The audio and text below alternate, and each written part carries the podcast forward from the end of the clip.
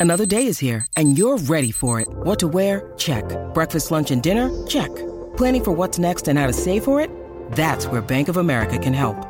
For your financial to-dos, Bank of America has experts ready to help get you closer to your goals. Get started at one of our local financial centers or 24-7 in our mobile banking app. Find a location near you at bankofamerica.com slash talk to us. What would you like the power to do? Mobile banking requires downloading the app and is only available for select devices. Message and data rates may apply. Bank of America and a member FDIC. Greetings, humans. You have entered the Command Zone, your destination for all aspects of Elder Dragon Highlander. Enjoy your stay. What's up, everybody? Welcome. You are watching slash listening to the Command Zone podcast. I'm your host, Jimmy Wong. And I'm DJ. That's right. We are playing some cards. Actually, we're not playing any cards today. We're playing a set review. It feels like a game because we have in front of us, geez, how many pages is this one? Seven, seven or eight pages in front of us this time. Now, we have done a lot of set reviews for Strixhaven. So just to catch you up as to where we are, this is the new card analysis of cards that go into the 99 from Strixhaven, from C21. Sorry, not Strixhaven. These are the commander decks that go along with uh, command with Strixhaven, the set itself, and this is the second part of that set analysis. Yes. Oh my gosh! So we have broken up these pre-constructed decks, and we're going to be going over red cards, and some of them are going to be from the Lorehold deck, and others going to be part of the Prismari deck. But we don't care what deck they're a part of. We want to make sure that we're evaluating them so they can go in your commander decks. Yep, and we have about 32 cards to get through today. Tons of awesome synergies that we're going to be talking about. And if you want to purchase any of those synergies and put them into your deck because you're like, dang, I really love this podcast and the power I feel when they talk about those cards, I can have that power too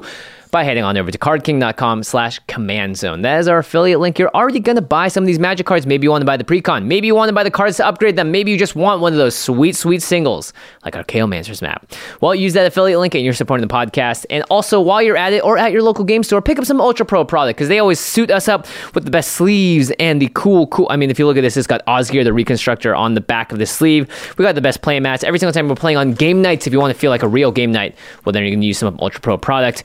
And finally, last way to support the show is directly at patreon.com slash command zone. You can uh, check out episodes of game nights and extra turns early. The next game nights, DJ, is a pretty good one, I think. Uh, yeah, it's a pretty good one. Yeah, pretty good guess. And if you want to see that before the rest of the world, it'll be like you're on TMZ and you caught the scoop before anyone else. Uh, make sure you head on over to patreon.com slash command zone. We also shout out one lucky patron every single episode. So this episode is dedicated to Kelsey Kelsey Smothers. Smothers. Kelsey, you rock. Thank you. Okay, so we're only covering the Commander product today. This is the second part of the set review. The first one you can go ahead and find somewhere on our channel, so make sure you subscribe, hit that notification bell. Let's get right into it, DJ. Um, with uh, some spicy cards in red. Red got some good bumps this time around. It's Audacious Reshapers, two in red for a 3 3 creature, human artificer. Tap and sacrifice an artifact. Reveal cards from the top of your library until you reveal an artifact card. Put that card onto the battlefield and the rest on the bottom of your library in a random order. Audacious Reshapers deals damage to you equal to the number of cards revealed this way. Do you like the card Madcap Experiment? Uh, kind of. Yeah, well, this is exactly that card, but repeatable on a red creature, uh, tapping it. repeatable is really relevant. I Yes. think that a lot of people think about this in one way or the other. It's like, okay, do I have a lot of artifacts and I'm going to hit like a Sol Ring or some random rock, or am I trying to cheat something huge into play, like Right. Platinum Empyrean or something like that? Which, by the way, Madcap Experiment uh, sometimes played in singleton decks or other ding- Mm-hmm. things with. Platinum Empyrean because when it enters the battlefield, it tries to deal you damage and your life total can't Oh, change. can't change. Yeah. Uh, so you kind of like wonder, well, what am I playing? Am I trying to cheat something big or just playing for value? Because this is repeatable, it doesn't matter. Yeah, you're just going to play this in your artifact decks. It's got zero activation cost outside of sacrificing that artifact. So Jalira Master Polymorphist is a card in blue that does this for two in the blue, but for the sort of polymorph blue way of doing it. Red does love his artifacts and chain them into place. So we've got Daretti Scrap Savant, which does a very similar thing. Goblin Engineer slash Goblin Welder, and New Perforos obviously puts giant artifacts into the battlefield as well. So I think it's actually pretty good, but you got to have a pretty high amount of artifacts because you don't want to tap this and you know hermit druid yourself for 15 20 damage before you hit an artifact That's right. And I think you are going to have like a pretty high concentration of it. And I think that it, a lot of other things are going to synergize with it because uh, when you have other artifacts that cheat things into play, like Daretti, like that Goblin Welder, you put something into your graveyard, you Daretti it back, you welder it back, you churn through your deck. Like there's a lot of different things that are going to synergize. But one thing to keep in mind is that this is not an artifact. Daretti is not No. an artifact. You know, Goblin Welder is not an artifact. So sometimes you reach a critical mass of non artifacts in your artifact deck. And so you got to kind of pick and choose. And picking and choosing is actually kind of the fun part. Yeah, and keep in mind this isn't your commander. You're not going to have it in the command zone when you start. So if you're in the Daretti deck, this is kind of like another thing that you can use to sack your artifacts, like your Ichor Wellsprings. Um, if you have some top deck manipulation in red, Scroll Rack uh, is seems like your best option there. Otherwise, maybe you're playing this in the blue red artifacts matter decks, and then you have tons of scry options or cards like Jace, the Mind Sculptor, to brainstorm and put some things on the top of your library.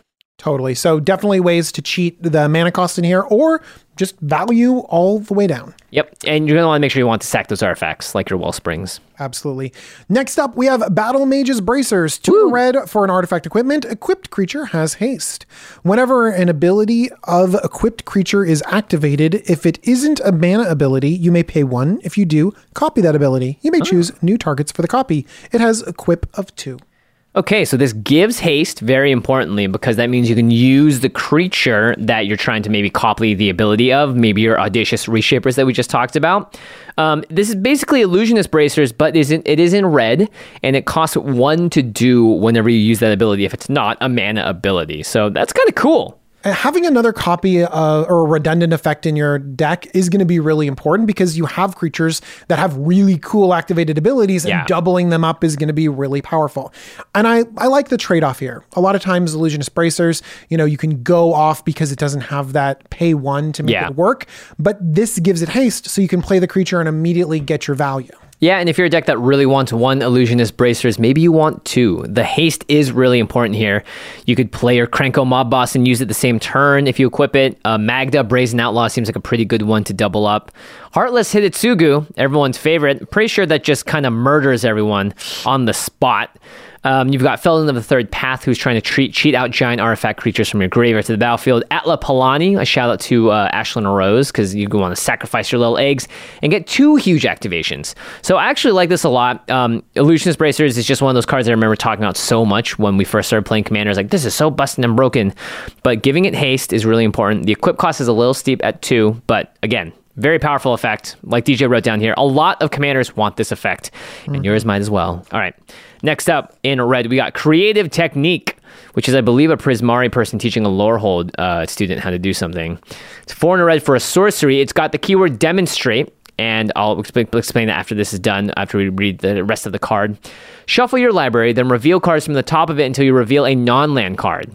Exile that card and put the rest on the bottom of your library in a random order. You may cast the exile card without paying its mana cost. And Demonstrate says that when you cast this spell, you can choose to copy it so that you have two versions of it. But if you do, you have to give an opponent a copy of it as well. So, most important about this card, you cannot top deck manipulate the things here. You have to shuffle their your library and then reveal cards until you get to a non-land. But then you can cast it for free. And you also aren't going to whiff because it's not like you're flipping over the top of your deck like a Chaos Warp or something like Ah, that. yes. Where it's like, oh, I, I whiffed. No, like you're going to go until you actually get a spell and you're going to be able to cast that spell. And so sometimes casting can be relevant too. Yeah. Would you give this to an opponent? Seems kind of scary. I think that you'd want to make some deals for it, but honestly, like you're you're doing a whole random thing in yourself. Like you could pay five mana, randomly get a Sol Ring or mana rock or something like that. Like I'm wondering what kind of deck this goes in where you have so much top end that you want to cheat something into play Yeah. for for five, which is a lot. That is a lot. Yeah, maybe Jhoira of the Ghitu, who's trying to suspend stuff. Atla Palani, like we just said. Etali Dex, you wrote down. Primal Storm is all about getting stuff off the top of the library that is big and scary. Yeah, but think of think of your your your curve. You know, think of like your average Yeah. converted mana cost. Is it less than five? Because then you're losing out on mana value. Right. You know what I mean? But there's that demonstrate, like you mentioned. Would you give this to an opponent?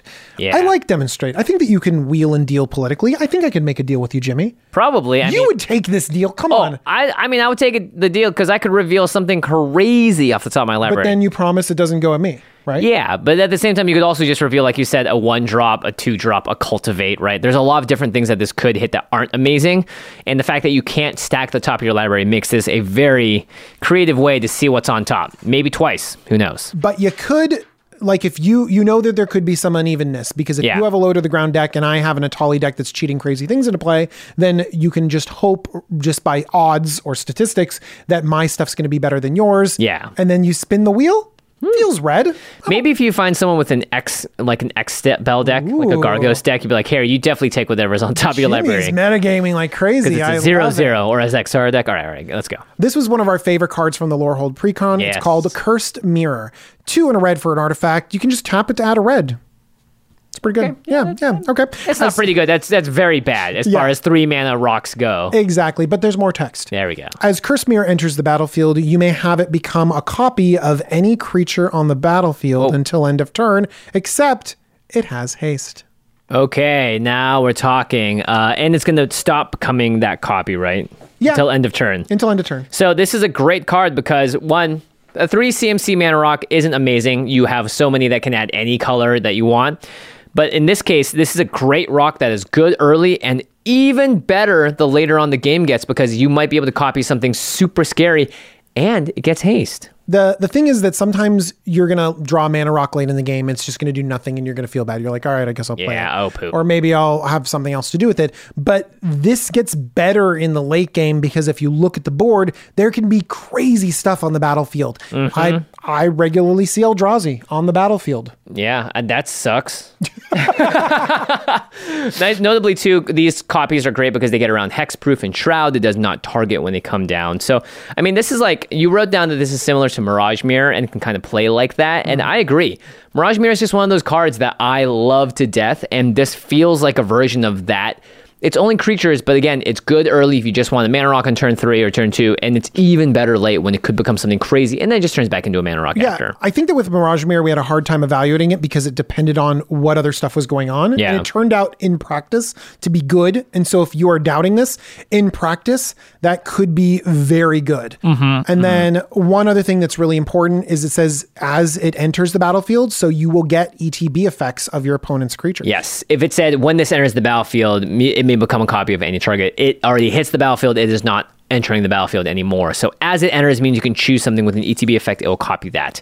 There's a lot of talk from competitive EDH players as well that in Golos it's better than Heat Shimmer. It basically does the same thing. So you can like copy the Golos and you get rid of the copy or, the, or get rid of the original or the copy doesn't matter. But you can also copy a bunch of important cards like Dockside Recruiter. Dockside and- Extortionist. Extortionist, sorry, an Imperial Recruiter. I was combining those two together. So if you get if one Dockside is good, a second one's probably going to be very good too.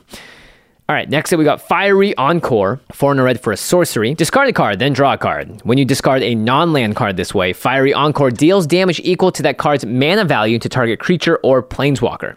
And it has the word storm on it. So when you cast the spell, you copy it for each spell cast before this turn. So let's say I cast one drop Sol Ring, tapped it, cast Fiery Encore. When I cast this, another one would appear on the stack. And then I would get to discard two cards uh, twice, right? Discard a card once, draw a card, do the damage, and do it again. Um, this is interesting in storm decks, and I think like the problem with this card is one, it's five mana and a sorcery, so it's not amazing. It also does not hit players, so you can't just kill someone on the spot with it. But Storm people love Storm. Storm is such an exciting mechanic. Like it really is something that people get really excited about. But we've seen Storm cards that see play hitting players. You know what I mean? Like even Grapeshot, you know, that does that does only one damage for each storm. Right. Is relevant because it can players, it can move stuff around. I'm thinking of the play patterns here of what do I have to do to kill two creatures with this? You have to discard a card with a decent sized mana value because if you're trying to kill a four drop, it's got to have mana value of four or above to get that much damage. So I got to play a spell, then play this. So that's already more than five mana. So you have two spells, yeah. and then and then I have to discard relevant cards, not just lands. And then I'm just taking out two creatures. That's so many hoops to jump through. Yeah, it doesn't seem great in terms of a storm finisher at all. And, you know, unless you maybe have a stuffy doll or brash taunter and you can cast five things before this, you're adding mana with Birgi maybe, and then blam, you hit the fiery encore. But you still need to discard those cards out of your hand. And at a certain point, what happens if you just draw a few lands in a row, then the cards you're discarding, it's gonna be a lot harder. Yeah. So one thing I was thinking of is that what if the I'm focusing too much on the damage? What if it is the the rummaging effect that's actually what this is for? Eh, and then I think you're better off playing any other number of cards that can be more efficient than doing it at five mana and maybe killing one thing. Because typically when you rummage and loot, high percentage of the time you're dropping a land into your graveyard. Yeah, so you're not getting that. So if you compare it to other rummaging effects like Faithless Looting, Yeah. where it's like four mana to draw four and discard four, that's over two spells or whatever. Yeah. But like that means that this is very much much more efficient than this. So Yeah. uh, I'm kind of off of it. Well, I think uh, they were safe because it has storm on it, right? Yeah, yeah, yeah. I think so too. Well, Underworld Breach is the only card I think that works really well because it allows you to cast spells for potentially, I don't know, I don't know. You can just drop a bunch of stuff into your graveyard and use those to escape the cards in your graveyard. I don't know. It, this card isn't great though. Okay. Sorry. Next up, we've got apologizing to them. I know it has storm, but I'm It's sorry. It's got red, I know, but it's just not good. Sorry. Okay, Inferno Project, six and a red for a zero zero elemental with trample. Hmm. Oh. Inferno Project enters the battlefield with X plus one plus one counters on it, where X is the total mana value of instant and sorcery cards in your graveyard. Oh, okay. So you're going to want to have those big instants and sorceries in your graveyard, or just a bunch of them that add up to a high value. But for seven mana, it can get very big if you fill your graveyard up. You've milled a bunch of stuff in there. You've got like 20 CMC worth of spells. It's a 2020 with trample. Pretty cool. But I don't know. It's a seven mana card. That, that seems bad. Imagine drawing this in the first three or four turns of the game. I mean, seven mana, you need something that really impacts the game. This doesn't have haste. Yeah. Like it's you have this big dumb creature, and I'm like that it is, has trample, but how big does it have to be for you to want to play this? I don't know, like a 10 10. And then that's still not that great because you can't attack with it unless you give it haste or something. Like I think I want it to be more than a 10-10. Yeah. Like I would want this to be close to game winning. Yeah, I want this to be like a 30 30 and I can fling it. Or you can use Gravitic Punch, which is a, a jumpstart spell. So it can actually be in your graveyard and then you jumpstart it. So it gets, Inferno Project gets bigger. Uh, there are creatures that uh like a malignus is that Uh-huh. the one that's like five mana and has the power of half your opponent's life total or something Right, like that right. the card will appear from because of some of the editors sometimes just big dumb cards aren't playable and this has hoops to jump through and costs a ton of mana Yeah, I, it, it's going to be tough. You really want to make sure that this card can shine. Otherwise, if it just comes down in the Spells Matter deck and then someone bounces it or removes it, doesn't feel so great because it costs you seven mana. There's a new commander called Rionya Fire Dancer where you get to create X tokens that are copies of another creature you control on at the beginning of combat, where X is equal to one plus the number of instant and sorcery spells you've cast. So you cast like three sorceries, three instants, whatever it is, cheap cantrips, blammo. Your Inferno Project gets to have three or four copies of it. They all have trample and they're massive because you just cast all that stuff. Maybe that's nice. one but, thing one thing josh and i talked about though is that like think about a card like terror of the peaks Ah, yes. Think about think about like Combustible Gearhulk or just Guttersnipe, and then you play one more spell. So when you go through the list of the amount of creatures that have crazy ETBs and can still swing, like it becomes Yeah. a little meh. Uh, maybe you're playing this in your Warstorm Surge deck, so it can come down Ooh, and one shot someone. But that's an enchantment, so it kind of runs against it. Warstorm Surge. Like what on earth are you doing Yeah, with your exactly. spells based Warstorm Surge? Look, just fling it. That's what I tell people. All right, next up, we got Radiant Performer. Pretty cool card. Three red, red for a creature, human wizard, 2 2. It's got flash, and when Radiant Performer enters the battlefield, if you cast it from your hand, choose target spell or ability that targets only a single permanent or player. Copy that spell or ability for each other permanent or player that spell or ability could target. Each copy targets a different one of those permanents and players. Okay, so there used to be a card called Radiate, and this is called Radiant Performer, so maybe that's nice. But in this case, this can copy a spell or an ability. Oh my gosh. This can this can go so over the top and get you into so many ridiculous situations. I think we've seen copy effects on things like Zada Hedron Grinder and Yes. Mirrorwing Dragon, and we've seen it do sort of really big things where it's like, oh, I, I didn't know that it would. Oh my gosh, it hits everything. It Like, hits yeah. everything, yeah. Yeah, it ends up being super crazy. Um, because it does abilities, that means it can also target land abilities. So people were saying, oh, your strip mine literally becomes an Armageddon because you get to copy that spell You get to copy that ability. for each other permanent and it that goes that for each copy. other land yeah. because those are the permanents that it can target. Strip mine, blam, target everyone's lands. That's nuts. Vindicate, Chaos Warp, get right Vindicate like gets everything, including the lands. Chaos Warp just Chaos Warps everything. Yeah. It becomes a crazy red spell. Uh, you can also use it on stuff like Corrupted Conscience, which steals a creature and gives it Infect, or you can steal creature enchantments like, uh, or, or steal creature enchantments like Confiscate, Agent of Treachery. There's just lots of just nasty things you can kind of do because it can target the ability as well. I mean, there are some uh, steal effects out there that steal a permanent, and you could just basically go slurp and steal every single permanent. Yep. Okay, Radiant Performer. This card has a lot of upside. Uh, the fact that it can do abilities, and this is something that maybe we see we're going to see more with cards uh, in the future. But the fact that it does that really does kind of throw this into a different ballpark. It's so weird. It's it's got a lot of hoops. It's expensive to flash out. You got to like set some stuff up, uh, and sometimes it just does crazy stuff rather than good stuff that wins the game. But uh, that's what Commander's all about, and Red gets pretty crazy in that area. So I think that it's going to be The fact that it does strip mine is just insane to me. Yeah. I mean, would you do it with Strip Mine, or would you wait and do it with like Chaos Warp? But they all get permanents off the top of their library.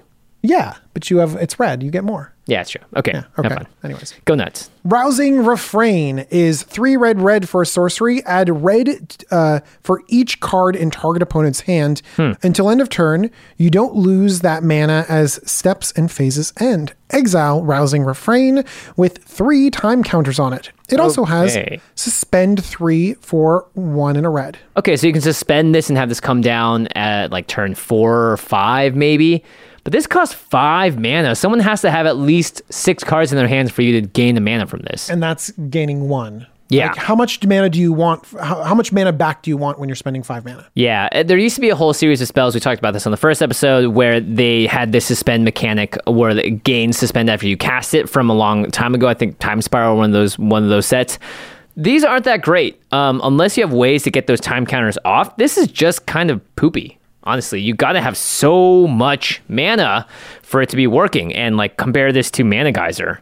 Mana Geyser looks at all of your opponent's tapped lands, and regularly you play it for five, and you get like 20 mana back. Yeah. The influx of mana is crazy. It's a great card.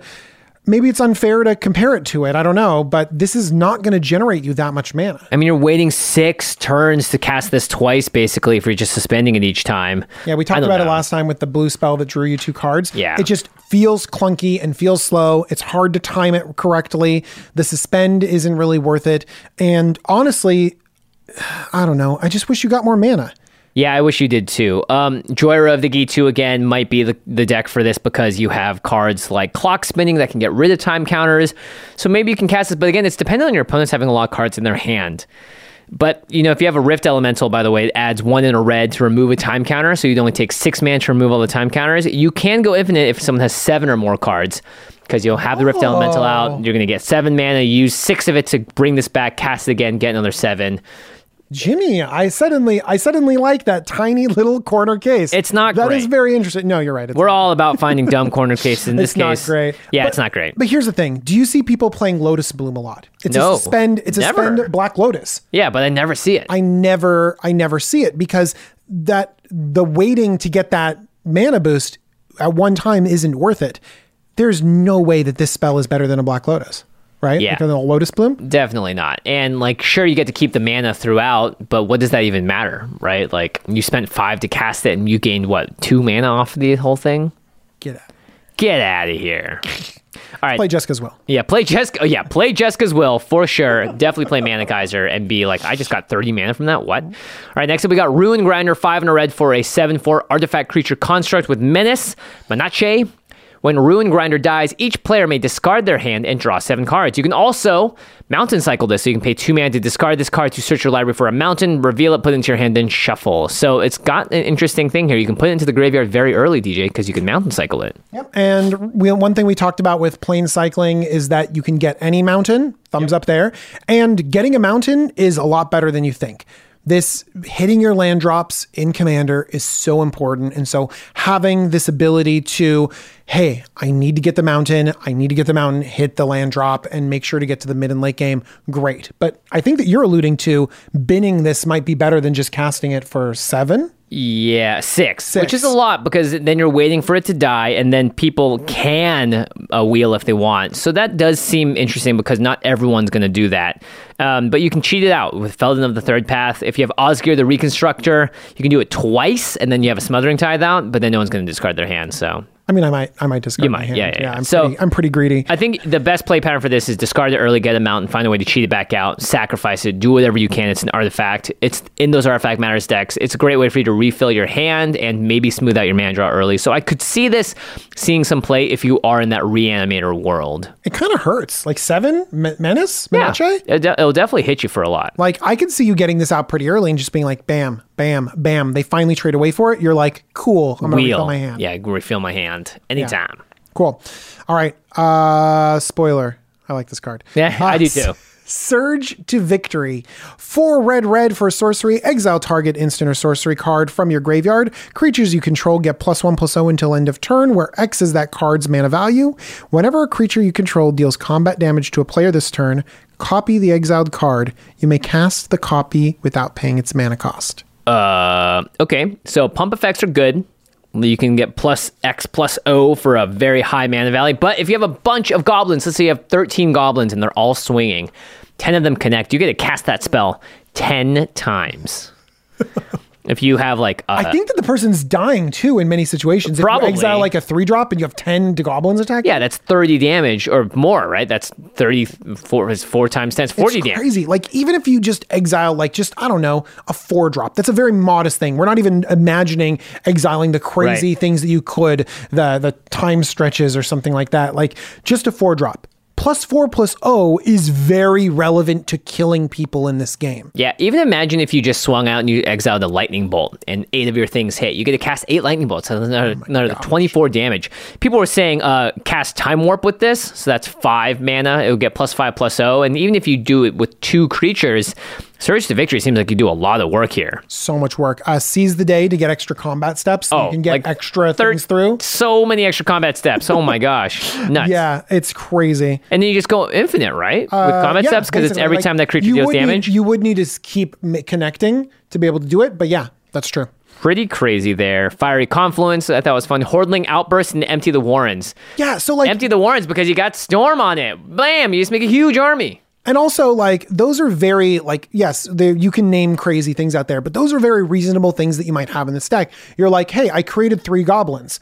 Then I'm going to cast this spell, exile the empty the warrens or the, you know, the hordeling outburst, attack with those three goblins and something else, and then you're getting damage through, and suddenly you're dealing more than 12 damage, creating nine, Nine more more goblins. goblins, yeah. And that is a very, like, fair assessment of this, a very, like, Yeah. easy play pattern to understand. And that's not even talking about like the fiery confluences that kills the entire board. So this is six mana, potentially win the game in a lot of different kinds of decks. Uh, mono red as well as the token strategies in red green or in red green and black. I could see this card getting played quite a bit actually. Jimmy, what would you search to victory with? Jeez, expropriate. No, um, I don't know. I would surge to victory with. I did like lightning bolt because it's still a lot of damage, and you get to cast the lightning bolt a lot of times. Do you know what I like as a burn spell in red in Commander? Price of Progress. Oh my gosh, that is disgusting. That would just kill Josh and me and you on the spot. Well, like cast that three because- price of progresses. Yeah. That's like see ya life total. I, I'm a big fan. Price of Progress deals two damage to to any player for each non-basic lands that they control, have. yeah. This thing will often deal like 12, 14, 16 damage. Yeah, and I love it because it punishes players that like go crazy with their mana bases and usually have like expensive mana bases. so it kind of like is a leveling playing field for some people. Yeah. Uh, how about like just like Wheel of Fortune and just like we all mill out, and we all die and start. a new Oh, that's pretty intense. Yeah, I like that as well. You could put, yeah, there's lots of stuff to do here, I think. Oh but Surge to gosh. Victory, let us know what you're going to be surging with in the comments below as they play Monster Ball or whatever it's called in Strixhaven. Red, by the way, I think did pretty good. I like Audacious Reshapers. I like the Bracers. I really like the Cursed Mirror. And I think Surge to Victory is pretty fun too. Yeah, cur- uh, Surge to Victory, Cursed Mirror, and do you know what? I'm going to go with the creative technique too. I think that I think that that random that that is a fun way to do random, and so I'm all on board. Okay, nice. All right, let's cover green here when we do the first bit of green. Uh, Blossoming Bog Beast, four and a green for a 3 3 creature beast. Whenever Blossoming Bog Beast attacks, you gain two life. Then creatures you control gain trample and get plus X plus X until end of turn, where X is the amount of life you've gained this turn. So that's pretty good. So at minimum, five drop attacks, you gain two life, your creatures get trample and plus two plus two. Pretty good. I think that whenever you see a trample and a pump effect on a creature, everyone thinks Craterhoof Behemoth. Yeah, but that's not the only card that does that. Yeah. And also, this is very far from Crater Craterhoof Behemoth. Yes. And making that comparison is unfair. It's to the also a Beast. five mana card, so it's not eight mana. Uh, you wrote down Pathbreaker Ibex. It's a very popular, good card that was also in the Commander product. As a result, it hasn't seen many reprints. That has climbed up in price. So Blossoming Bog Beast seems like a pretty solid addition in that world of pump your team up, give them trample, and swing 'em for the win. Yeah, Pathbreaker Ibex can get things bigger, but in life gain decks, I can see yourself gaining a lot of life. Pathbreaker Ibex, like, it's seen enough play that it's a $23 card. Yep. And it is not like, you know, it is not like Craterhoof Behemoth. Um, and I think that of Behemoth is really good because it activates when it has the ETB, and oftentimes it wins the turns it comes into play. But things like the Bog Beast, Bog Beast and the Ibex, they need to survive a turn. You know what I mean? Like this Yeah. has to attack, gain the life, give the trigger, and that is much worse because people can see it coming. Yep. At the very least, it does give trample, which is a good thing because that's what you need to win in these situations when you're swinging out with a bunch of stuff. Yeah, that's why like Cultivator of Blades. Yeah, uh, it is, does a very similar thing, but it's not very expensive, right? It does not give trample, and so it is thirteen cents instead of twenty three dollars. Yeah. I Uh, honestly believe that. I think that if it if it actually gave like trample, it would it might not be twenty three dollars, but it would be more than thirty. It would definitely be more, yeah. And it's it's modular, so you can add uh, counters on it, or you can Yeah, make fabricate little thing. fabricate things. Yeah, so you Little can make guys, little yeah. guys. Yeah, so I think there's a, it, the card would be better again if it granted trample. Didn't need to wait a turn. But think about like in the life gain deck, how much life you can gain. A lot. Feed the clan. Everybody play that card in the life gain deck. Feed the clan. And then Blossoming Bogbeast attacks for like plus 12, plus 12. All right, speaking of gaining life, let's take a look at Ezra Root Channeler. It's five and a green for a 4 6 tree folk druid with reach. Creature spells you cast cost X less to cast, where X is the amount of life you gained this turn. Ah. And you can tap it to gain two life. Okay, we, we have two life game matters cards now in a row. This technically is a mana dork because when you tap it to gain two life, your next creature costs two less to cast. So, cool. how much do you want to pay for your mana dorks? Uh, one mana. two at Can I most. convince you for two? Okay. Yeah, So yeah, yeah. if they add two, well, actually, things like Somberwald Sage and like uh, um, some of the other ones that are three mana and add two. At two or more because of or Yeah, like yeah. those are actually pretty. Those are pretty good, right? Mm-hmm. You know, six mana. How much mana do you need to Six add for six mana? I think you're casting this because of the other text, the first text on the card that kind of acts like an enchantment. the first text reach. Uh, no, sorry. the second text. Although reach can be very relevant. The second part, right, where you creature spells cast cost X less to cast. This is kind of like a Animar type effect. So if you're able to gain a lot of life, if you have this card out, then play Feed the Clans, you can pretty much cast Eldrazi for free. See, that's where I think you need. It needs to be in the life gain deck. It needs to be able to. You need to have big enough, relevant enough creatures uh, to make it work. Right. Uh, I have a, a play pattern for you. Okay. Imagine a Trostani deck. Trostani Selesnya's voice. Yes, when it when a creature enters the battlefield, you gain life equal to its toughness. So when you just play this creature, you'll gain six life. Right. And then you'll be able to cast other things for much cheaper. So for example, you could play like a Hydra. You know, and then gain even more life. So, like, you play like a Stonecoil Serpent in this kind of deck, uh, then like you can sort of like start gaining life and playing more things. Yeah, if you have a bunch of colorless spells or creatures, then Trostani kind of goes pseudo infinite because every time the creature comes in, gains that life. Then the next creature is going to cost even less to cast, and so you can just keep going over and over and over and over and over again. Yeah, because it can. One of the things about these kinds of effects where it's just like, hey, we're going to reduce the amount like this. You need to cast more than one spell to really take advantage of it. Yeah. There's all those mana rocks that reduce the colored spell by one. Right. You know, uh, those are only really good if you're casting a lot of spells. So I think that if you, this is going to work if you are casting like, Gaining a bunch of life and then casting a bunch of hydras and gaining more life and casting, Casting, bigger and bigger and bigger casting, things. yeah. So think of multiple creatures that you can cast each turn. But overall, like you got to have a lot of stuff going right to have that play pattern work. So I think that Yeah, not to mention you need to have other life gain to make this work. So Trostani or just the life gain type of decks. If you've got a bunch of pests you can sacrifice, maybe this goes into some sort of aristocrat shell. I don't know, but you've got two's not enough. It's just not Yeah, enough. And it's a six mana spell. So we, we don't love it, but it can have high potential. All right. Next up, we got Fractal Harness. Really cool art on this one. X and two and a green for an artifact equipment. When Fractal Harness enters the battlefield, create a 0 0 green and blue fractal creature token, put X plus 1 plus 1 counters on it, and then attach Fractal Harness to it. Whenever equipped creature attacks, double the number of plus 1 plus 1 counters on it. So you could just cast this for 2 and a green. The equip cost is 2, by the way. And then put it on the creature with plus and plus one counters. When it attacks, it doubles the counters on it. Otherwise, you could cast this for four mana, where X is equal to one. Then you make a one-one green fractal creature token. If you equip this and you attack, the one one becomes a two two, becomes a four four, becomes a eight eight. Now this sort of thing can spiral out of control, but it does require the creature to attack. and you you described the the easiest play pattern, which is hey, play this for four, get a one one that attacks as a two two on turn five, then a four four on turn six.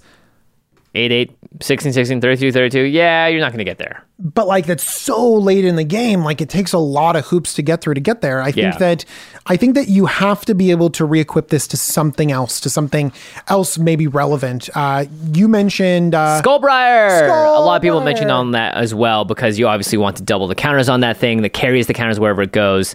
Um, you wrote Kalonian Hydra because this is a card that already is trying to make them counters a, a tick upwards. The, it's like Kalonian Hydra is a five mana uh, creature that comes with four plus one plus one counters on it, and when it attacks, it doubles the plus one plus one counters on everything. yeah. So for five mana, it attacks as an eight eight and doubles all the other relevant stuff on your battlefield. Yep. And Fractal's going to double that again. Right? I mean, they work well together, but doesn't Kalonian Hydra just make this feel underpowered?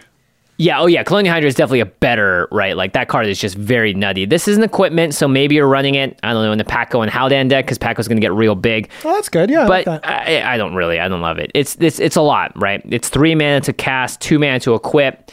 If you're in the plus one plus one counter deck, you're gonna have ways to make those counters go up. I don't know if the fractal harness is where you want to be for exactly for that.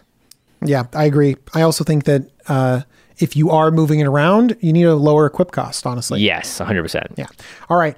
Uh, next, we have Guardian Augmenter, two and a green for a 2 2 Troll Wizard with Flash. Commander creatures you control get plus two plus two. Ooh, Commanders you control have hexproof. ooh. Okay, I'm sold. This is fine. This card's great. Yeah. This I is the do you- lieutenant series, right? yeah. Like, are you? Well, there are actual lieutenants, right? Yes, yes. But are there are there commanders out there that you want to make sure you protect? Oh yeah. Absolutely. Are there commanders out there that you um, want to pump up or, you know, basically give some plus one plus one action to it? Yeah, not as valuable, but definitely still. So I think that the protection is really important. Protection, flash speed. It can do. It can go well with partners because they'll all get plus two, plus two. In Animar, you could cast this for one green for protection. The fact that this has flash is nice. nice. And there's cards that similarly did this in the past. Uh, you wrote down Slippery Bogbonder, which is I a four mana spell. Love Slippery Bogbonder. I also like that it gives the thing a hexproof counter. Counter, so it and you can move on. other counters around, so it goes into those sort of sort of counter decks themselves. Yeah.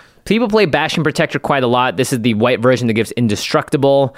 Uh, I, I like this card a lot, and people online seem to as well because it is quickly climbing to be one of the more valuable cards in the set. Is the price tag has gone up quite a bit. Yeah, I mean, it's really easy for green to hold three mana up. You have Krosan Grip. You got all sorts of different things that you can do at three mana in green. So I, it makes sense that you would be able to play a card like this really easily in your deck. Uh, you know, there are cards that I do want to pump up, and I think that it's really cool as well when you have partners. So, like a card like Tana the Bloodsower, which Mm. Ah, yes. creates saprolings based on the damage that it deals. And so, it's a card you want around. It's pretty delicate. Pumping up its power and toughness is going to be really relevant. And if it's a partner, then you're getting double the protection and double the pump. Double the fun, double mint gum. Last up, we got Healing Technique, three in the green for a sorcery with Demonstrate. Again, that's the uh, keyword where you can copy the spell. If you do, then the opponent gets a copy as well. Uh, you return target card from your graveyard to your hand, and then you gain life equal to that card's mana value, exile Healing Technique. So if you cast this for four mana and you choose to demonstrate it, I get to cast the spell twice, two regrowths basically, and I gain a bunch of life potentially, and then DJ also is going to cast it. Um, nah, the rate's a little bad, right? Yeah, so if we look at just getting one thing back, regrowth. It's a spell that gets one thing back. It costs two mana value, and this costs four. Blah. Okay. If we're also looking at a card once in future, that is four mana and gets two cards back. That's not expensive. It's just a random uncommon from Eldraine. Right. Uh, Once and in so future, yeah. Just once in future. Uh, and that's fine but not like super play. People aren't clamoring for once in future to put into their decks. So just four mana getting two things back is not like super amazing that we're excited about. But I have seen very good play patterns with a card called Skullwinder. That's right. This is a three mana green spell that has Death Touch as a little snack, and then when it comes in, you can get a card back, and so can an opponent. See, when you use Skullwinder, I actually sometimes like it better than a lot of the other ones because I can coordinate with other people at the table. I can give political gifts. I can say, Jimmy, get that removal spell for Josh's Yep. ridiculous thing. And now what I've done is I've got with this card, I've paid four mana. I've gotten two of my own things back, and I've let Jimmy use one of his resources sort of for free For to answer you. something for me to Yeah. answer something on Josh's board. So it's almost like you have three cards back from it. So yeah, I do like that a lot. I and like it kills that. one of Josh's things. That's a four for one on this, which Keep killing Josh's things. That's the moral of the story. So suddenly this becomes really good when you can use it politically, and that is why I like it. So the rate, the rate is not good unless you can make friends. Yeah, and there will probably be someone that you want to give something back to. Who knows, right? At the very least, if you can use it and say like, "Hey, you're not going to get this spell otherwise," seems like an easy play pattern to go with. Um, or you just Bojuka Bog the crap out of them, and then you target them so that they have nothing in their graveyard. I think Whoops. demonstrate has really good play patterns to it, so I'm I'm excited about that. Yep. All right, we are going to dive into the rest of the green cards. Only a few of those left, and then we got multicolored. We got lands and artifacts. Lots of interesting things to come. First up, though, let's hear a message from our mid-roll sponsors. Angie has made it easier than ever to connect with skilled professionals to get all your jobs projects done well. I absolutely love this because, you know, if you own a home, it can be really hard to maintain. It's hard to find people that can help you for a big project or a small. Well, whether it's in everyday maintenance and repairs or making dream projects a reality, it can be hard just to know where to start. But now all you need to do is Angie that and find a skilled local pro who will deliver the quality and expertise you need. Angie has over 20 years of home service experience and they've combined it with new tools to simplify the whole process. Bring them your project online or with the Angie app, answer a few questions and Angie can handle the rest from start to finish or help you compare quotes from multiple pros and connect instantly, which means you can take care of just about any home project in just a few taps. Because when it comes to getting the most out of your home, you can do this when you Angie that. Download the free Angie mobile app today or visit Angie.com. That's A-N-G-I dot com.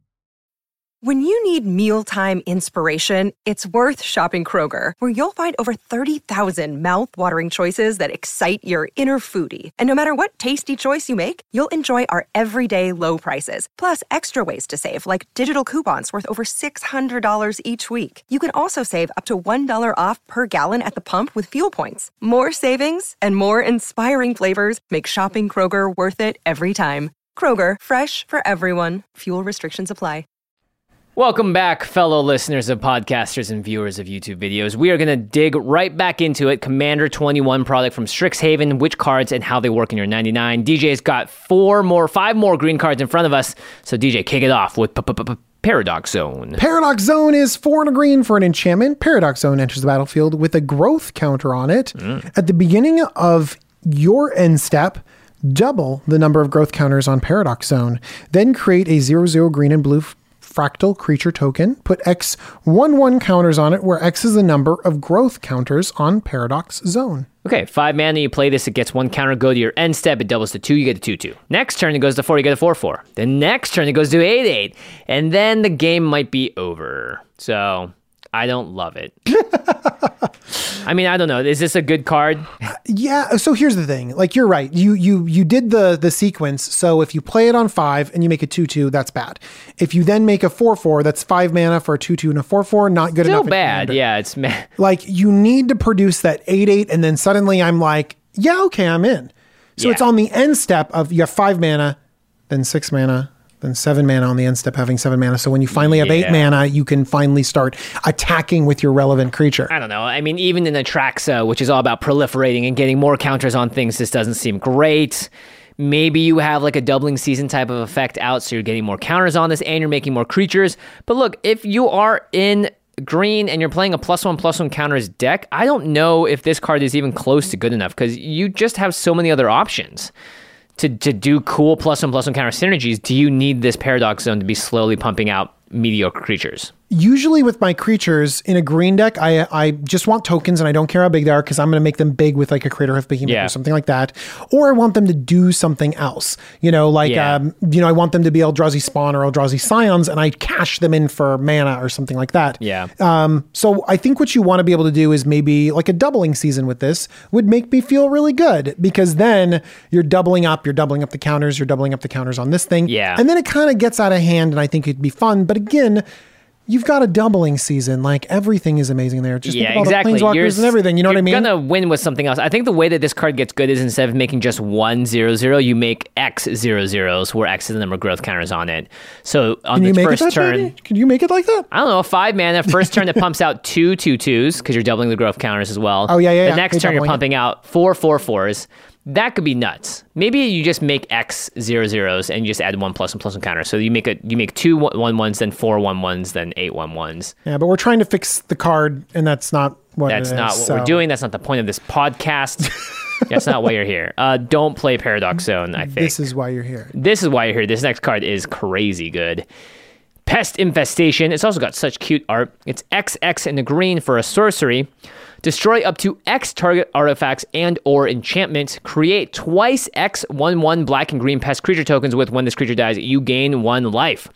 So X, X and green, if X is equal to one, this will cost three mana total to destroy one target artifact, and then you get to make two one one pest creature tokens. So when I first read this, I was like, release the gremlins. Yeah. Cool card. Cool. You No one really mean? plays it. But like good no one plays it. I was just kind of like neato. And then that was it. I kind of like dismissed it and I was like, okay, well, you know, the, you can create quite a few things. But then I read one key little word that says up, up to. to destroy up to X target artifact and or right. That means that you don't need to have legal targets for X. If you have X is equal to five and you cast this for eleven mana, you don't need to have five targets. You can actually just blow up one thing, but then you end up making 10 one ones. Oh my gosh. Yeah, so this scales really well, obviously. It's a sorcery, but it gets rid of things, artifacts, and or enchantments. This seems just like a really, really solid removal spell because even if you're just getting rid of one thing, you get two one ones at the end of it. Yeah, and you could just play it like a secure the waste or just a token creator. Yeah. and just say, okay, I'm actually just pumping a bunch of mana into this, making a bunch of these little pests because I want to flood the board. That's my play pattern, and then incidentally, I'll blow that up, that up, that up. Yep. Uh, this is fun. Like aura mutation, artifact mutation are cards that are similar, gets rid of something. But the fact that this is modular, right? You, not modular. You can just scale it up, deal with more things in the future. Wort the Raidmother seems like they would love this because you can conspire a spell like this out as well. This is a good card. It's a very versatile removal spell. I look to see this card in a lot of decks, and I think this is a card that's going to get played a lot because, again, for three mana, you're just getting rid of one thing. That is a Reclamation Sage. Oh, that Man, I card w- gets played. I want to wart the Raid Mother deck now. These are green. You can tap them to conspire more things. True. Oh, Jimmy, Let's go. I'm in love. Wort is a fun, fun commander. All right. Next up, we have Sequence Engine. Two and a green for an artifact. You can pay X and tap it. Uh, exile target creature card with mana value X from a graveyard. Create a 0 0 green and blue fractal creature token. Put X plus 1 plus 1 counters on it. Activate it as a sorcery. Okay, ha- sorry. How much does it cost to activate X? X. Hmm. So you pay X to get an XX, basically. Yes. And you have, but you have to be able to exile something. Yeah, and the creatures aren't special; they're just the fractals. I don't know. Doesn't seem good. does not seem good. Uh, you can never cheat mana cost with this. You always have to pay the mana in to get a vanilla creature out of it. Yeah, it is quote unquote targeted graveyard hate, but it's not exactly where you want to be with graveyard hate either. So I'm not particularly in love with it. No siree. Also, as a sorcery too, Yeah, I mean, uh, can't hold up your mana and be like, That sucks, by the way. Activate as a sorcery only, right? This would be cool if you play it on three and then you pass the turn next time and you have open mana, you could do a few things, but you have to do this on your turn. just imagine like you have a wilderness reclamation deck or like a seedborn muse type Ah, thing. nice. You know what I mean? And like you, those are the play pattern stuff. But when you have to tap out just to make a dumb, boring, uh, plain creature, And graveyard hate is good only when you can do it in reaction to someone being like, I'm going to try and target this spell with a regrowth. Ha! Well, it's, and- but you say like spell too, like because they're gonna get spells Oh, and stuff this like is that. creatures only. This is creatures only. Yeah, poop. It's a poop. I give it a D minus. But it's okay. It's green. Green doesn't need help, right? I know. It's fine. All right, next up is Sproutback Trudge. Really like the art on this one. Seven green, green for a 9 7. However, this fungus beast costs X less to cast, where X is the amount of life you've gained this turn. This also has trample, and it says at the beginning of your end step, if you gain life this turn, you may cast Sproutback Trudge from your graveyard. So the cheapest this could cost is X or green green. Um, and you can die, you can sacrifice it, maybe you gain some life that turn, you can cast it again for green green at the beginning of your end step. Very repeatable creature. Did you mention sacrificing it and finding ways to gain life? I did. Why? Uh, because there are cards like Disciple of Bolas or Momentous Fall that have you drawing cards equal to this nine seven. That's a lot of cards and a gaining a ton of life. and then you're able to just basically cast it again for green green. I like that. Th- that seems like a pretty strong combo there. Um, otherwise, if you're not in the life gain deck, I don't think you want to just randomly put this nine drop in there unless you have a lot of ways of dipping it into your graveyard. Then you're gaining the life, recasting it, then your momentous falling and all that stuff. But it does seem a little restrictive, right? Because you have to gain the life for this to be a better card. You basically, I think what we've arrived at is you need shenanigans because just a nine seven that sometimes works, Yeah. is is not great even though it has trample. If it's a four mana nine seven because you've gained like three life, that's or five life, okay, sure, but it's still not amazing, right? You need it's one of those cards that demands that the deck works around it in order to be for it to shine. Yeah. Uh, Trudge Garden. A lot of trudging happening here. Yeah, well, this is the garden. It likes to hang out in. Okay. So Is it in there? is that it back in the. It. Uh, it- There's some of this action, this purple, this yeah, orange yeah, yeah. action. going Maybe it looks like the Sproutback Trudge is the big daddy. These are like baby trudges running around. on. Baby trudges. Seems like it. Trudge Galloping Garden. around.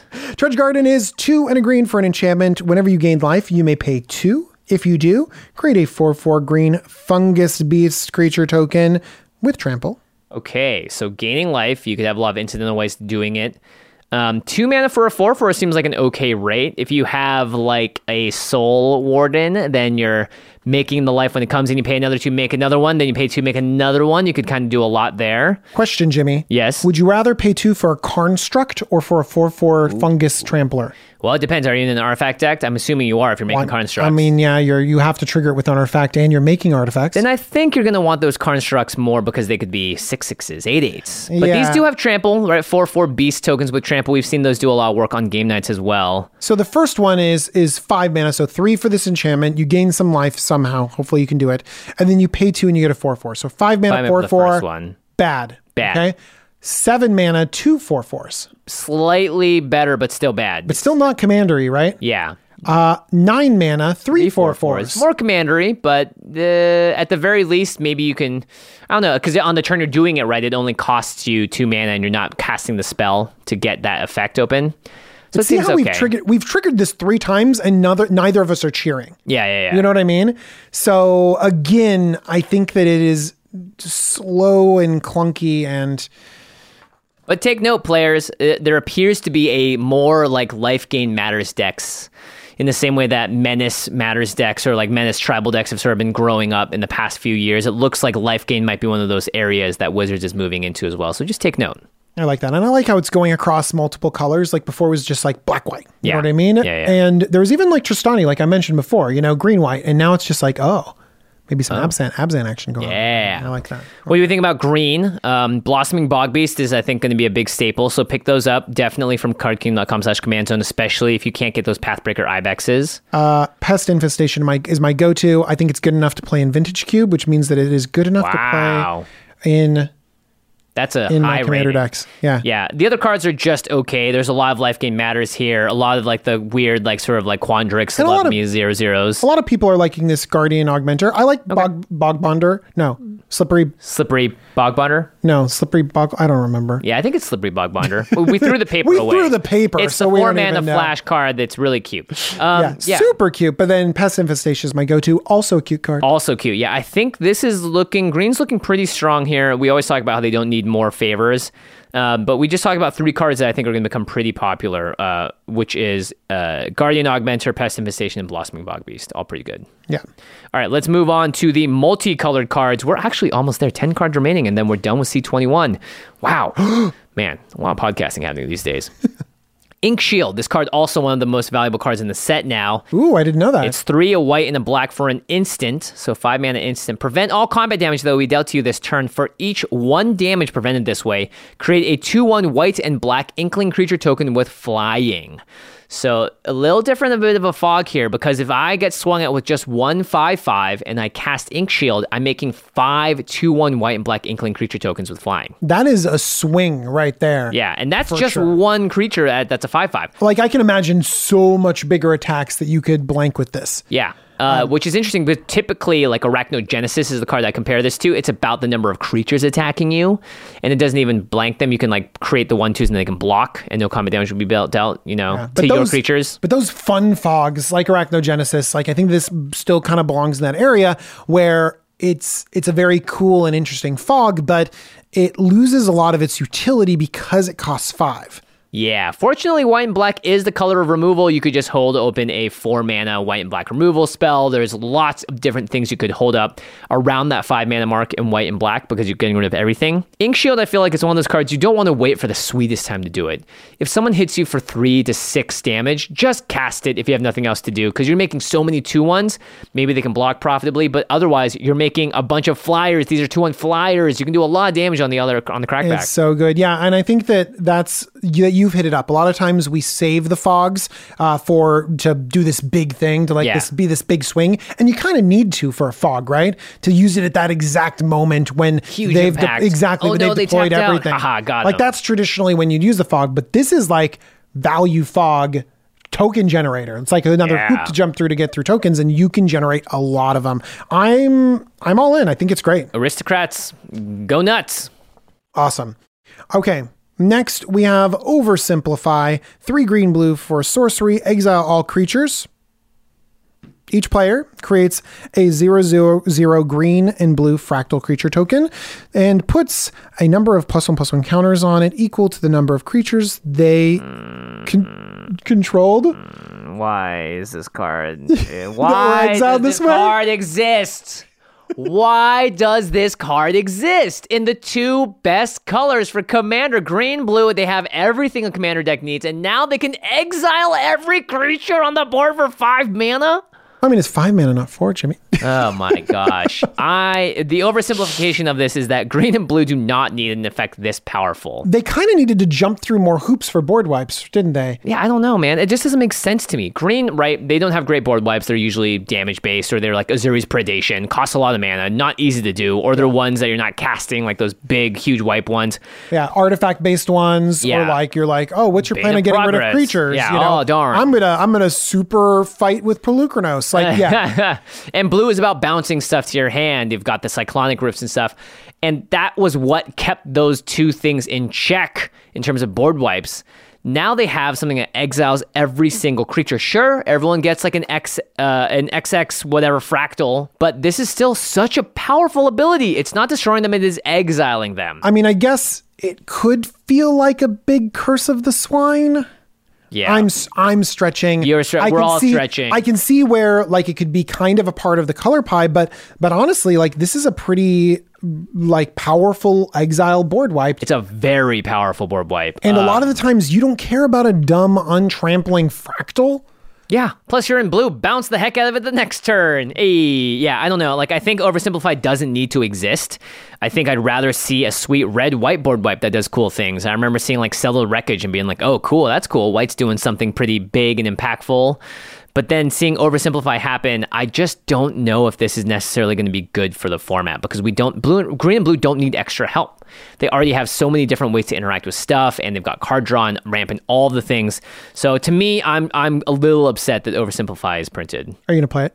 Yeah, I mean, why wouldn't you? It's pretty sweet. Exiling everything, man, good stuff. Um, okay, next up we got reinterpret two a blue and a red for an instant.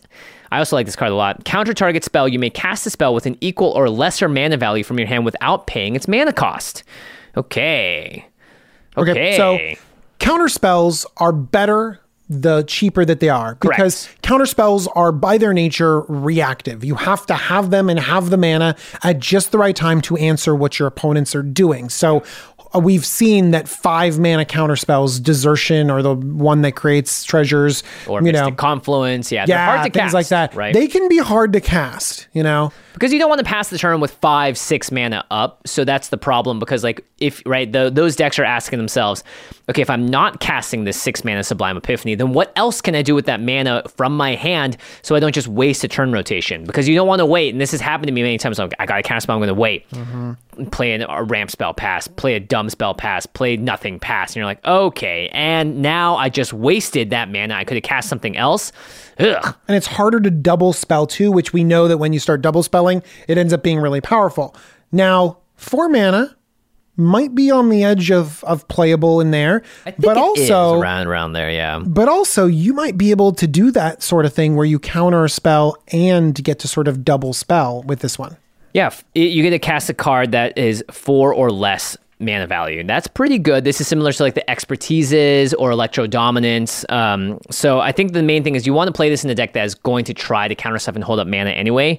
And maybe you can do something like you wrote down here: cast ancestral vision. Uh, those zero cost to spend spells, and then blam, you draw a bunch of cards off it. Oh, I, I want I want you to read the other one besides. Oh, Ancestral I didn't want to read it. You got to read the other one, Jimmy. Restore balance. Yes. Yeah, yeah, yeah. That's I think I honestly, powerful. I honestly believe this is for a later podcast for us to argue about. But I honestly believe that white should have more balancing effects to. to Ah. Yeah, they're currently balancing the other way, right? They're like going up, like exactly. trying to catch up with lands. But you're saying we should go the Uh, white is all about taxing people and pushing them down. Like it's true. The the the wheat that grows the fastest gets cut down. I don't know if that's actually a saying. Mm. yeah, that's what they're doing with Swords to Plowshares, right? So maybe it, maybe, but that's the thing is you, players get salty. So maybe the solution is like balance all the stuff, make everyone sacrifice Yeah, the things, balance. and then every player has to receive a personal compliment from you, so they feel better about it afterwards.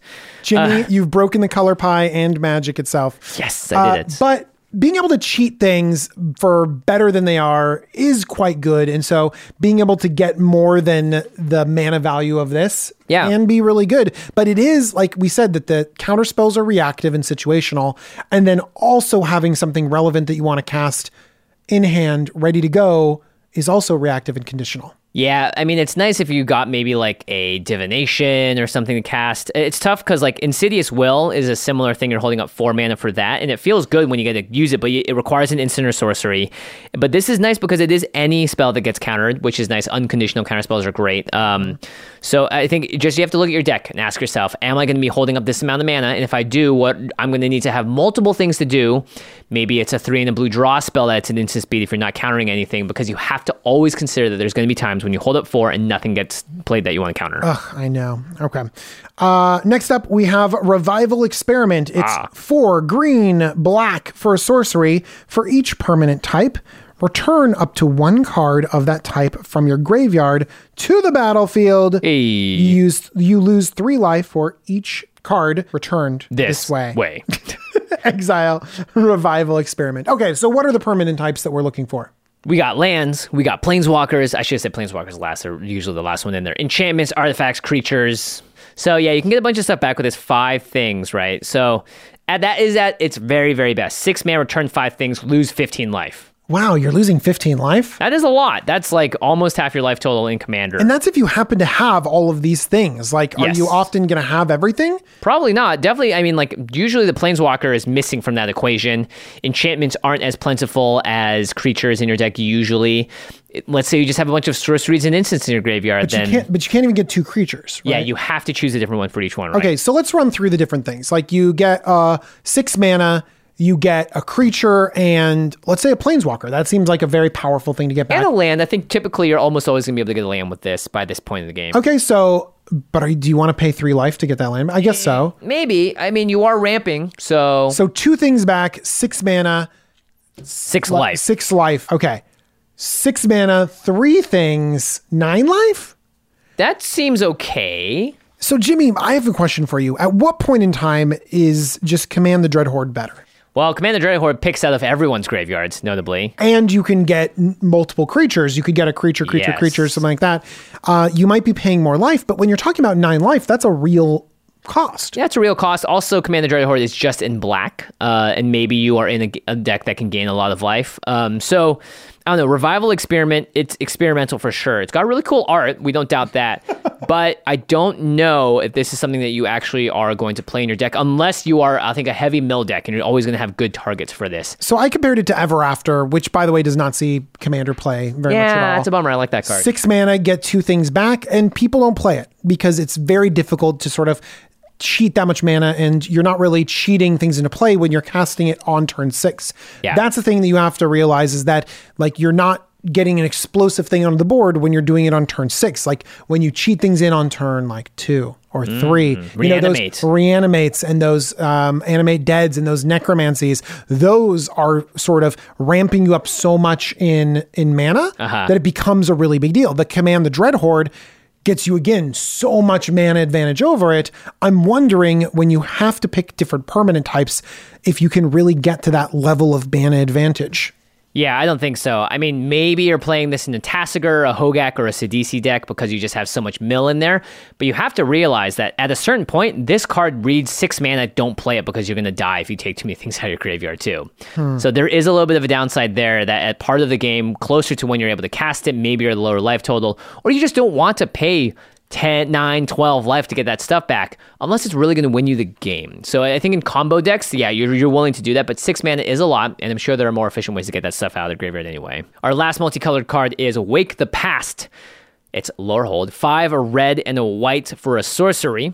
Return all artifact cards from your graveyard to the battlefield. They gain haste until end of turn. So that haste is there for the artifact creatures.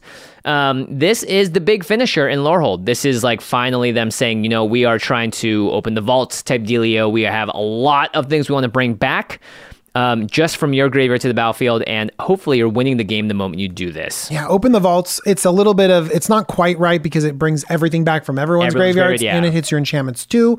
So I think that if you're just going artifacts, like this is just way better because it's focused, it targets everything. And I think that you cannot underestimate that haste. Yeah, Osgir the Reconstructor, it, it's the perfect kind of card for that deck now. Red, white artifacts matter seems like a really fun archetype. I hope to see more people building and playing it. Wake the Past seems like one of those things where, like, you play this later on in the game, you've stacked a bunch of stuff. Congrats, you're going to win the game because you can swing out with it wherever. Well, uh, what are you going to get back? Um, so I guess you can always get back an infant combo because I know that there are artifacts out there that you can get back the right ones and you make infinite mana or whatever. Yeah, yeah, yeah. Um, but I wrote down a few ones. Uh, I like uh, Reaper King and a bunch of scarecrows.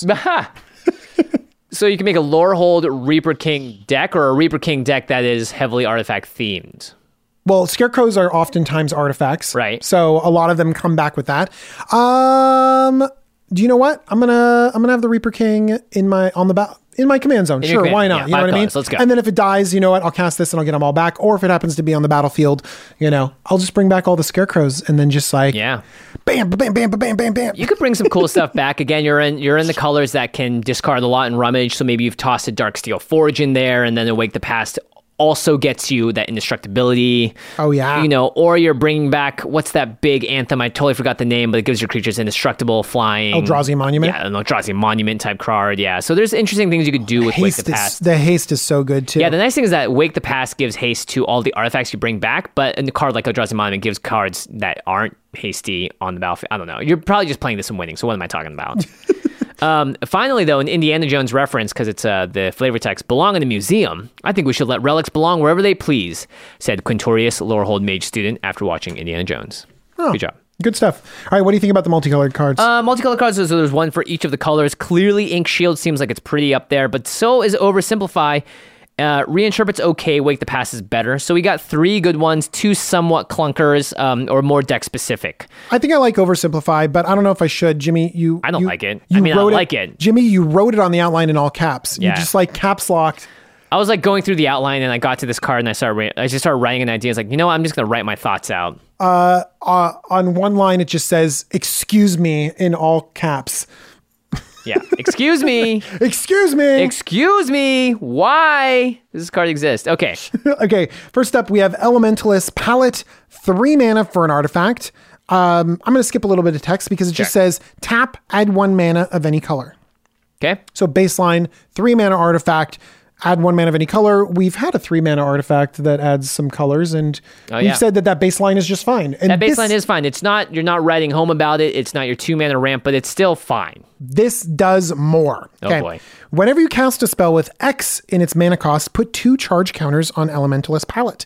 You can also tap this for colorless for each charge counter on Elementalist Palette. Spend that mana only on costs that contain X. Okay, so this doesn't ramp you like crazy for anything else but X spells, but turns out X spells are pretty good to ramp a lot of mana into because they are Hydras.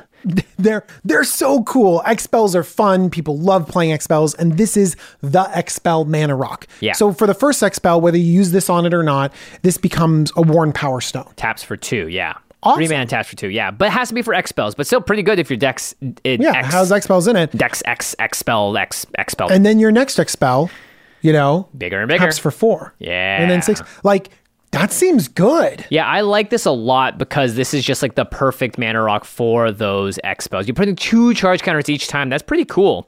Um, walking Ballista. All your Hydra decks rise up. You, so the, the commanders that this deck works in Zaxar the Exemplary, Rosheen Meanderer, maybe Mizzix of the Izmagnus because you're trying to cast huge X spells, you know, for burn spells and stuff. Gargos, Vicious Watcher, but it seems like a really good mana rock in those decks. One thing that's also really nice is that spend this mana only on costs that contain X. Ah, so, you can use even- it to activate something for X and red or whatever, use it right? that too. So, Yeah.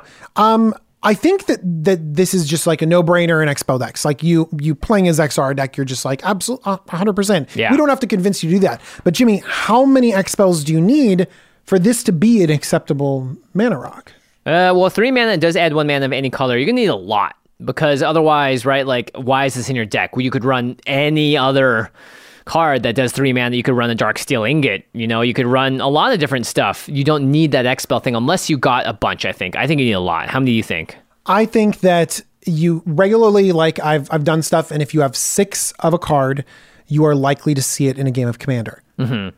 You need you need more than one X spell for sure. So Oh, I think sure. that you need like you need ten to fifteen. Okay. To just have this be fine. Right, because you need to cast that first X spell to get the counters, and then you need to draw the other one to cast that with the mana you're getting from this. Exactly. So I really do think that this that like it sounds cool, but you really need to have this be an X matters deck. I like what you wrote here, though, which is if you have a commander with an X in their casting cost, having this out means that they're always going to be negated for their commander tax because you tap this for two, then four, then six, then eight. uh, Gadwick, Grenzo, Gyrus, uh, Maga, Mikaeus, the white one. Verazol. All of those are commanders with X in their casting cost, and some of those have pretty big effects when you play them too. Mm-hmm. So that's pretty cool. That means that I don't think that you need because you always have one X spell in your hand at all times. Yeah. Then I don't think you need a critical mass of X spells in your deck to just have this be a good Yeah, mana yeah, rock. yeah. I like that. Cool card. All right, next up we have Geometric Nexus.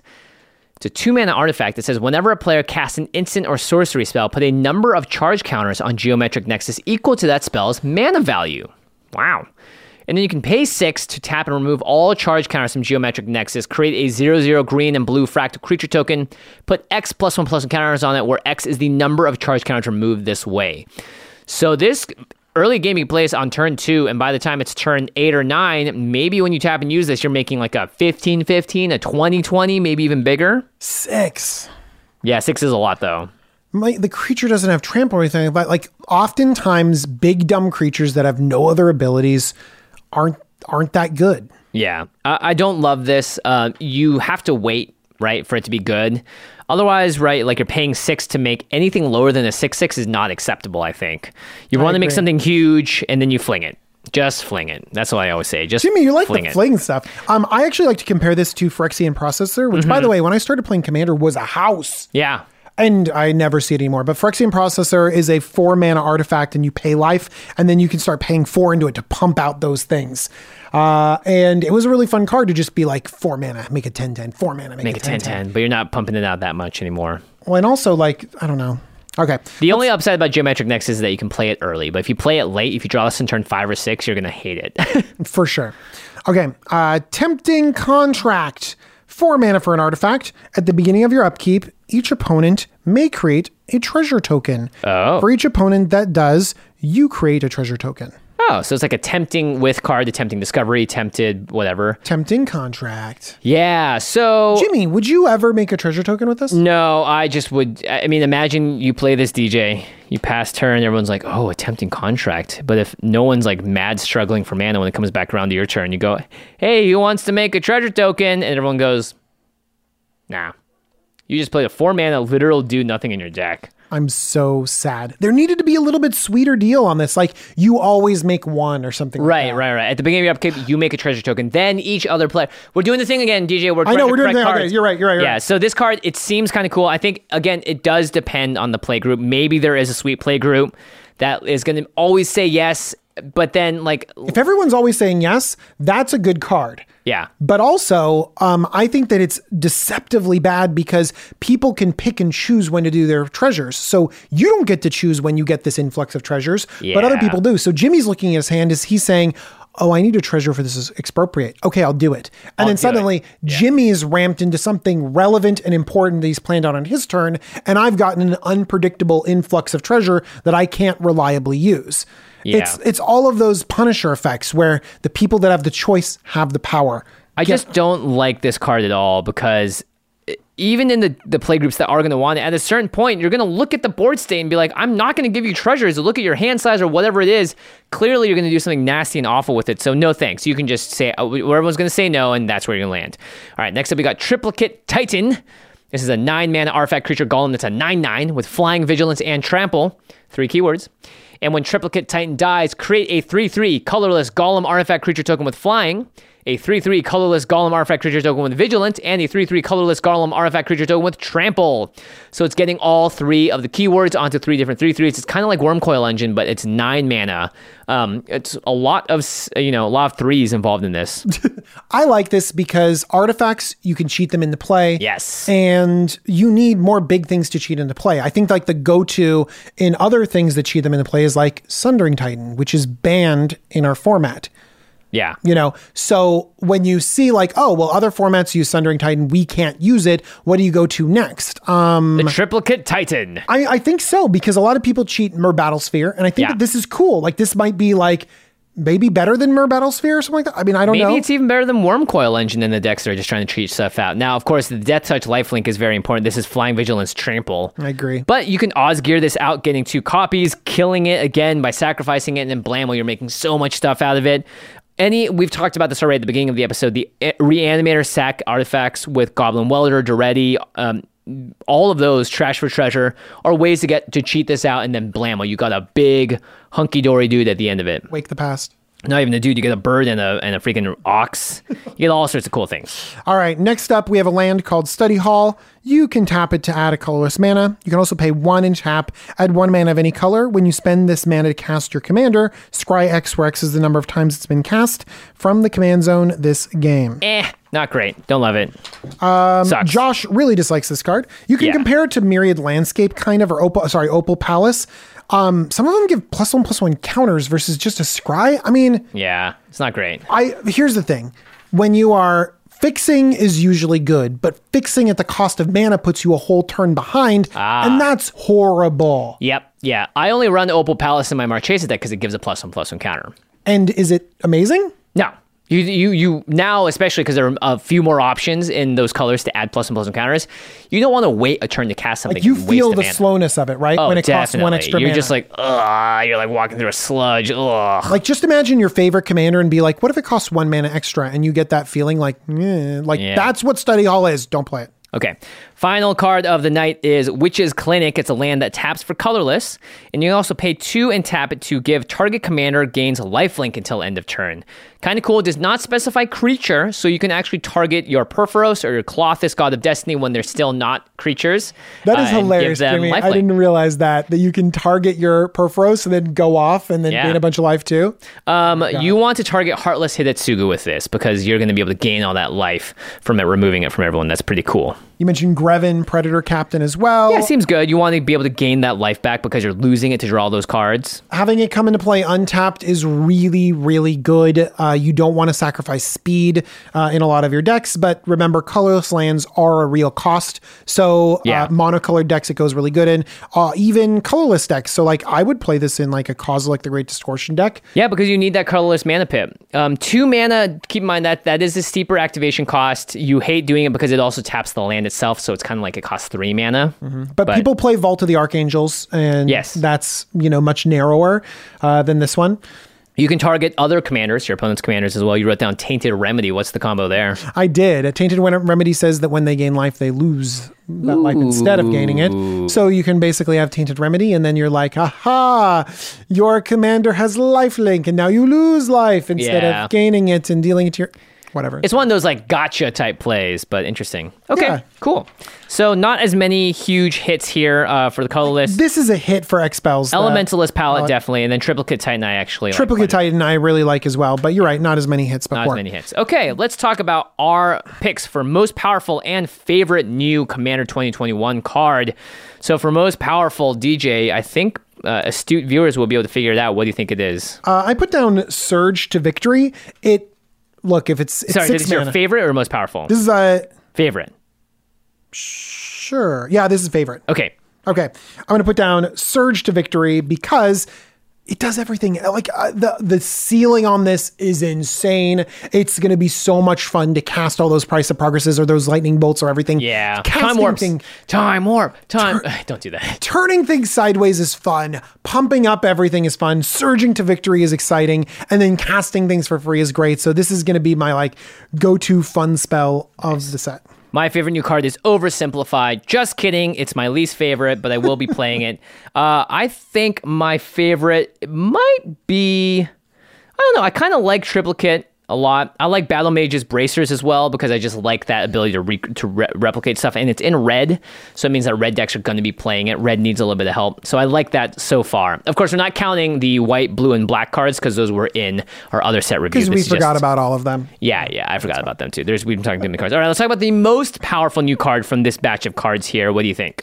I actually picked uh, Pest Infestation Hmm. because I think that being able to answer your opponent's relevant instant and sorcery spells are going to be really important. So it's the flexibility there. Oh, artifacts and enchantments. Sorry, artifacts yeah. and enchantments. I'm just said exactly the wrong. reinterpret for those Exactly the wrong thing. But here's the thing: you need to be able to answer those things, and being able to get two for ones on on curve with pests, and having the outlet of being able to pump a ton of mana in this and create a huge board of pests and answer everything. It's the flexibility that I think the power lies in that one. Yep, I actually like Cursed Mirror the most. Uh, again, I'm a huge fan of Mirage Mirror, and the fact this is another mirror means that it's going to have a lot of value. It's good early and late.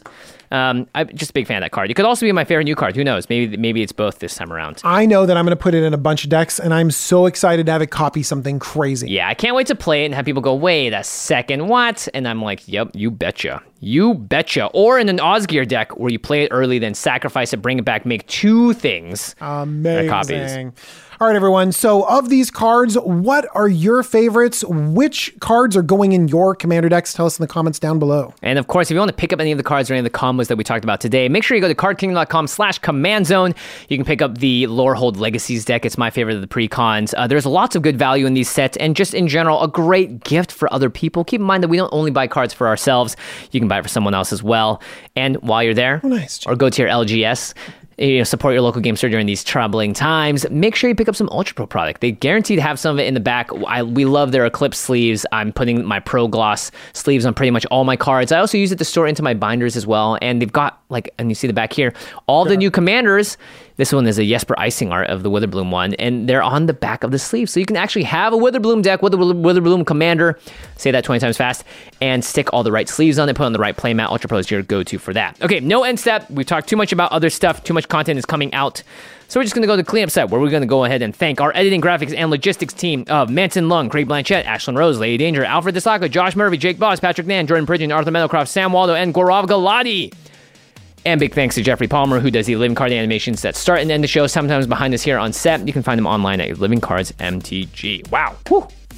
Thank you for joining us for reviewing this Commander 2021 set. We are so excited.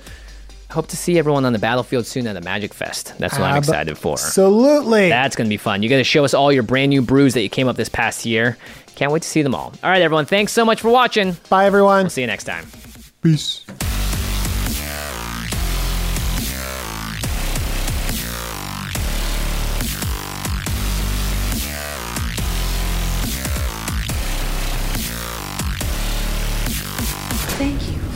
attention. For further inquiries, send an email to commandcast at rocketjump.com or ask us on Twitter at JF Wong and at Josh Lee Kwai. See you later, alligator. Greetings, humans.